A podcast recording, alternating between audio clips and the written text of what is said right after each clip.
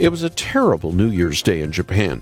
A seven point six magnitude earthquake struck the island nation. More than fifty people died, and many more buried alive.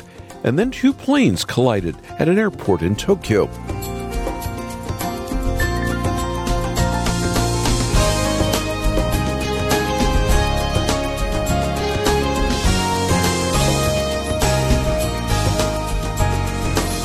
New Year's is supposed to be a jovial time, but Japan's devastating earthquake wrecked many communities. Rescuers still looking for the missing people, but it's a race against time. And in that race, accidents happen. A Coast Guard plane was going to deliver necessary aid, but was hit on the tarmac by a landing plane. Both planes caught fire. The Japan airline had close to four hundred people on board, and miraculously, everyone on that plane was evacuated and survived. Tragically, five of the crew on the Coast Guard plane died. We live in a world affected by the fall. Things sometimes don't make sense, but Jesus is offering new life in this new year. Find hope and direction in Him today. Welcome to Haven Today. I'm Charles Morris, sharing the great story that's all about Jesus. Here we are in the first week of twenty twenty-four, and we're in a series called Christ in All the Scripture. Now let's be honest. The Bible can be daunting, can't it? You may be afraid of it, that you won't understand it, or there's too much of it. But it's also filled with so much treasure that you could chew on for the rest of your life for great spiritual profit. You can easily take a phrase like where the Lord says, "I will extend peace to her like a river," or "I saw the Lord," or "Declare my glory among the nations," or "Fear not, I have redeemed you. I've called you by name, for you are mine." Or you could take a verse and feast on it for a very long time. "Fear not, for I am with you. Be not dismayed, for I am your God. I will strengthen you. I will help you. I will uphold you with my righteous hand." I have a pastor friend who went through a hard season. For eighteen long months, this pastor was out of the ministry following a nervous breakdown, or a crack-up, as he puts it. It was so bad that most of the time, this strong Christian brother couldn't even read his Bible. But this verse that I just quoted kept coming back to him day and night. God used that verse to carry him through. And as I tell him, he's a better preacher and shares the grace of Jesus Christ more today than he ever did before his breakdown. We have just finished celebrating Christmas. Janet and I have just completed reading Isaiah, the fifth gospel, one more time. In the early half of Isaiah, there is a mysterious character. He comes as a child born to us, and he grows to become a global and eternal king who defeats evil, yet rules with compassion, justice, and righteousness forever. Then in the second half of Isaiah, there is another mysterious figure who seems almost the opposite. Outwardly unappealing, weak and despised, a man of sorrows who is pierced for our iniquities and crushed for our sins, and he is the suffering servant of God. And then when you get to chapter sixty-one, there is the big breakthrough in Isaiah. We discover that these two characters are one and the same person. The eternal king is the suffering servant. In fact, he rules and defeats evil through suffering for the sins of his people. And this falls into place as Isaiah sixty-one begins so abruptly. "The Spirit of the Lord is upon me, because the Lord has anointed me." Without any introduction, the Messiah, the Anointed One, speaks. He breaks through, and he speaks about himself and his ministry. And uppermost in his heart and mind is this consciousness of his relationship to God the Heavenly Father and to the Holy Spirit. He says, "The Spirit of the Lord God is upon me, because the Lord has anointed me." So the great work of transformation and salvation that all of Isaiah has been testifying to, to overcome the web of lies that we sow and our world so easily crafts, comes directly from who God is: God the Father, God the Son, and God the Holy Spirit. So the coming of Jesus as a baby shows that the heart of God the Father is that he desires to lift us up into the eternal relationship of love. And this is why he anoints Jesus with his Spirit. Not because Jesus could not do the Father's work without the Spirit, but because he would not. And all the gifts that he brings, comfort and joy and freedom and life and heart mending, those things are not separate from him. You could say these things came so that God could keep us forever. And did you know that when Jesus began his public ministry in the Gospel of Luke chapter four, he read this passage from Isaiah sixty-one, one and two. And then he sat down after reading the scroll in the Nazareth synagogue, and he said, "Today this has been fulfilled in your hearing." Those words were relevant to the first hearers back in Isaiah's time, for the hearts that day in the Galilee, in Jesus' hometown, in his time, and they are certainly relevant for us as well today, in our time. Now that's reading all God's Word through the Jesus lens. And in a moment, I want us to return to the final part at the end of Luke's Gospel.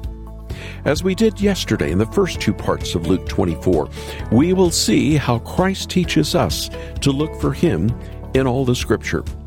In a sense, he does this to fulfill his pronouncement to us to feed on me. The Bible was written so we can know what God has done to keep us forever. And then after the program, I want to send you a special tool to help you read the Bible through the Jesus lens.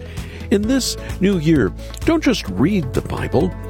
Why not better understand the Bible? Why not connect with God's Word more?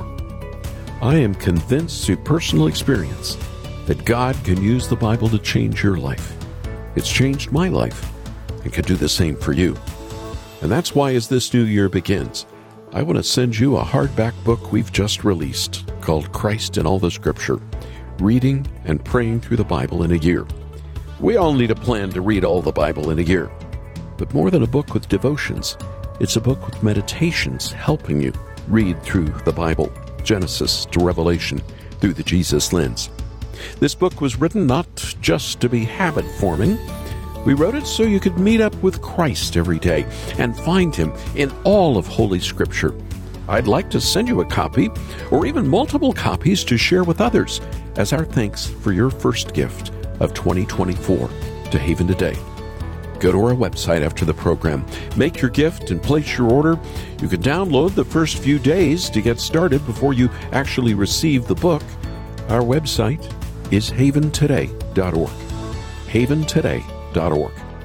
Or call us at eight hundred sixty-five HAVEN, eight hundred sixty-five HAVEN. And now, I want us to hear some music to get us ready to turn to Luke twenty-four. Here's Jonathan Nah and Show Us Christ. Prepare our hearts, O God, help us to receive. Break the hard and stony ground, help our unbelief. Plant your word down deep in us, cause it to bear fruit, and open up our ears to hear. Lead us in your truth. Show us Christ. Show us Christ. Oh God, reveal your glory through the preaching of your word, until it confesses Christ is Lord.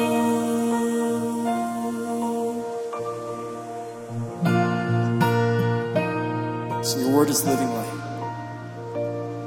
Your word is living light upon our darkened eyes. It guards us through temptations, makes the simple wise. Your word is food for famished ones, Freedom for the slave, riches for the needy soul. Come speak to us today.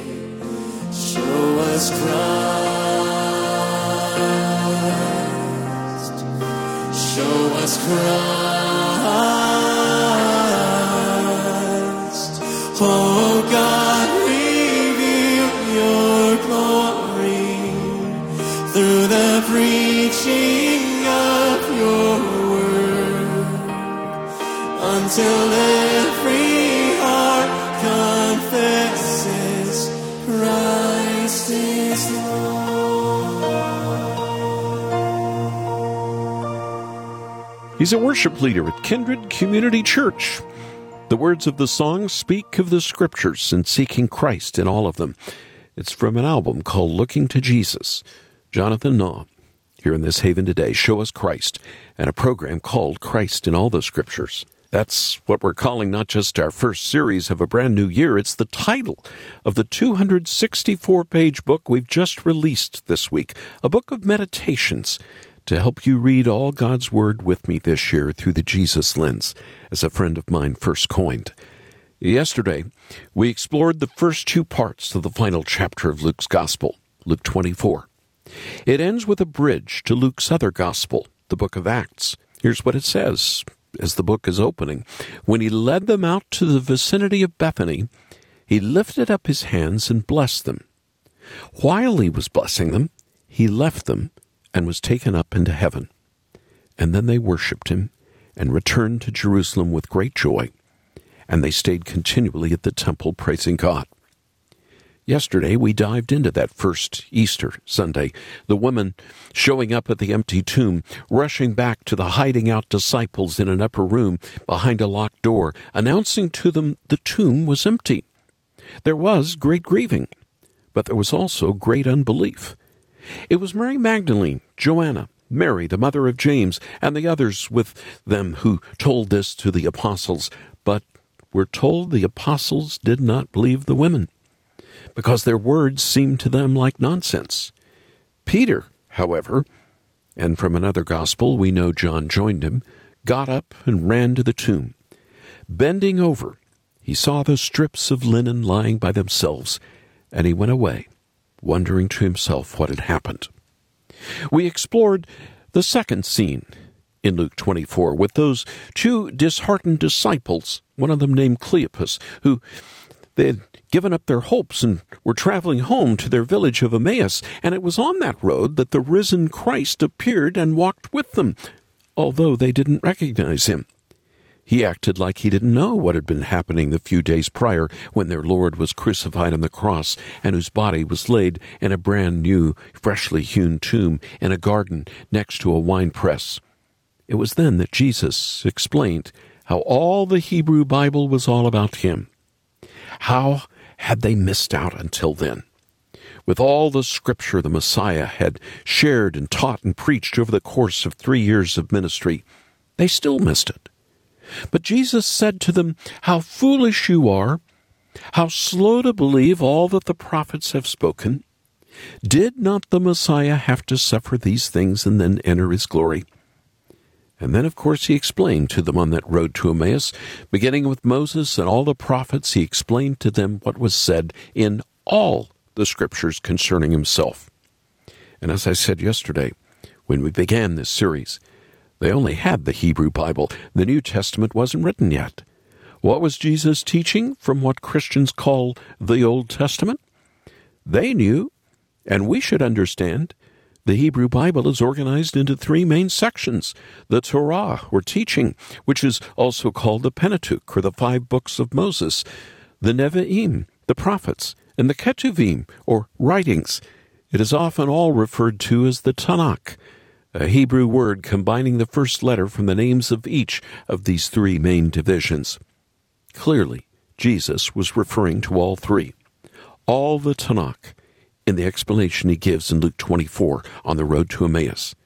And then this section ends with Jesus lingering, sharing a dinner with them, blessing the meal for them, using language that is also showing up in the Last Supper.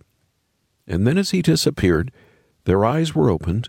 They got up and hurried back to Jerusalem to share this important news with the other disciples and the apostles, still in that upper room, still filled with their unbelief. And in case they missed this explanation on the Emmaus Road, Jesus repeated again to them all what he had shared with the disciples on the road home to that little village west of Jerusalem. There is quite the lesson for us to be learned here as we reach scene three back in the upper room. Even as they were afraid, still for their own lives, still trying to make out what had happened with the crucifixion and then this news that opened their day of an empty tomb, let's listen again to David Suchet. He does a better job of reading Scripture than I can, this British Jewish actor who himself finally met the risen Christ. While they were still talking about this, Jesus himself stood among them and said to them, "Peace be with you." They were startled and frightened, thinking they saw a ghost. He said to them, "Why are you troubled? And why do doubts rise in your minds? Look at my hands and my feet. It is I, myself. Touch me and see. A ghost does not have flesh and bones as you see I have." When he had said this, he showed them his hands and feet. And while they still did not believe it because of joy and amazement, he asked them, "Do you have anything here to eat?" They gave him a piece of broiled fish, and he took it and ate it in their presence. He said to them, "This is what I told you while I was still with you. Everything must be fulfilled that is written about me in the law of Moses, the prophets, and the Psalms." Then he opened their minds so they could understand the Scriptures. He told them, "This is what is written.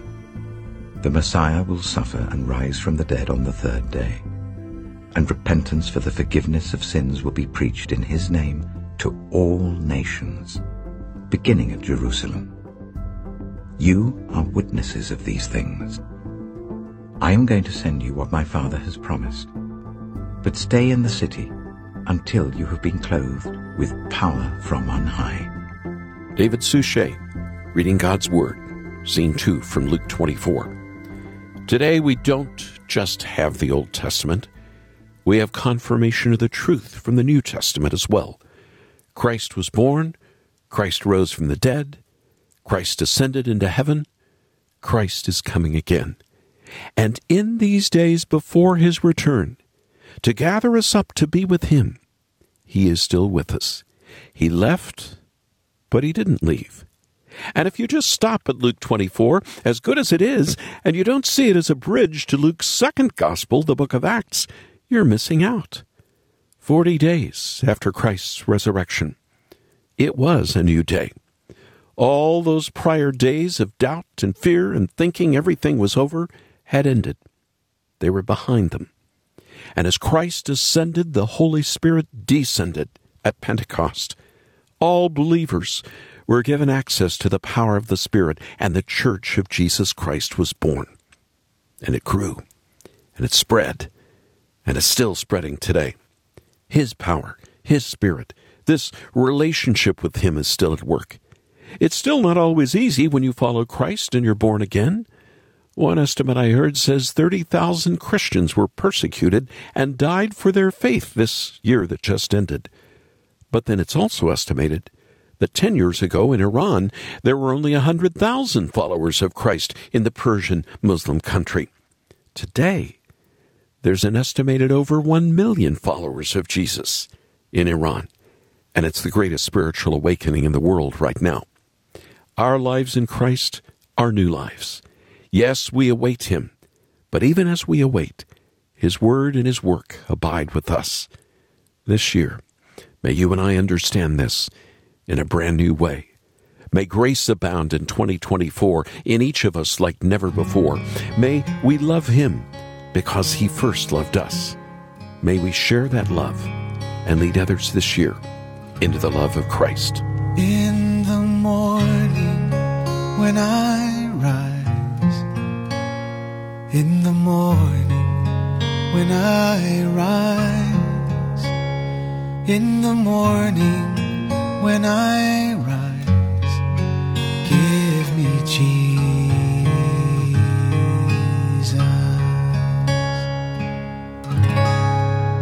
give me Jesus, give me Jesus, you can have all this world, but give me Jesus.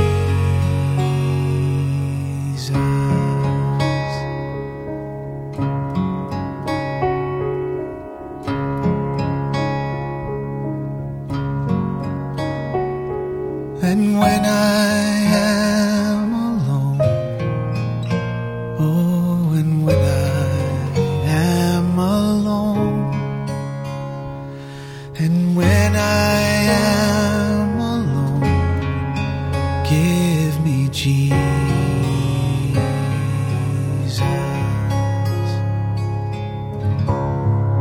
Give me Jesus. Give me Jesus.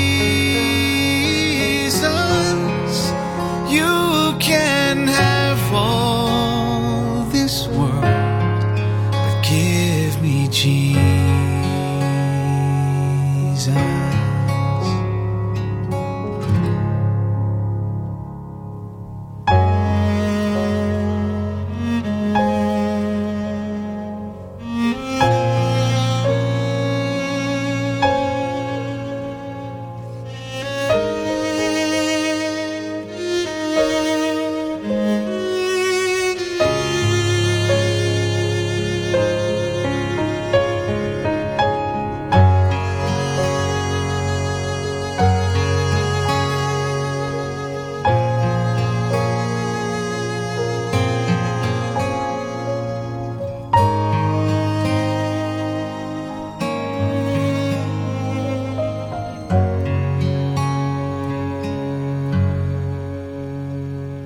And when I come to die, oh, and when I come to die,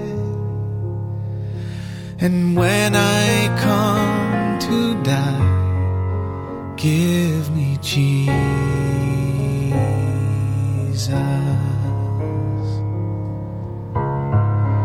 Give me Jesus. Give me Jesus, you can have all this world. You can have all this world. You can have all this world, but give me Jesus.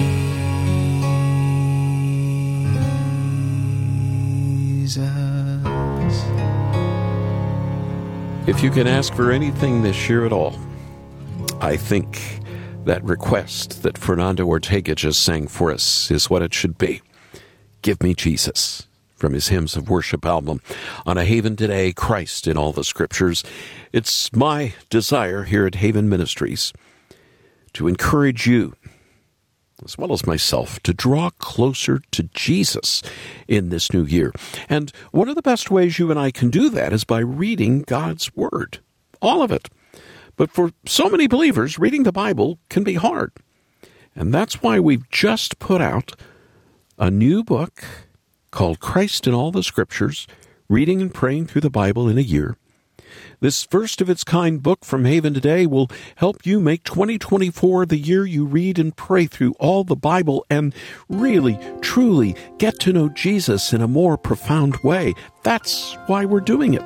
We don't just want to teach you the facts of the Bible or a methodology to read the Bible. We want you to get to know Jesus better and find him on every page of your Bible.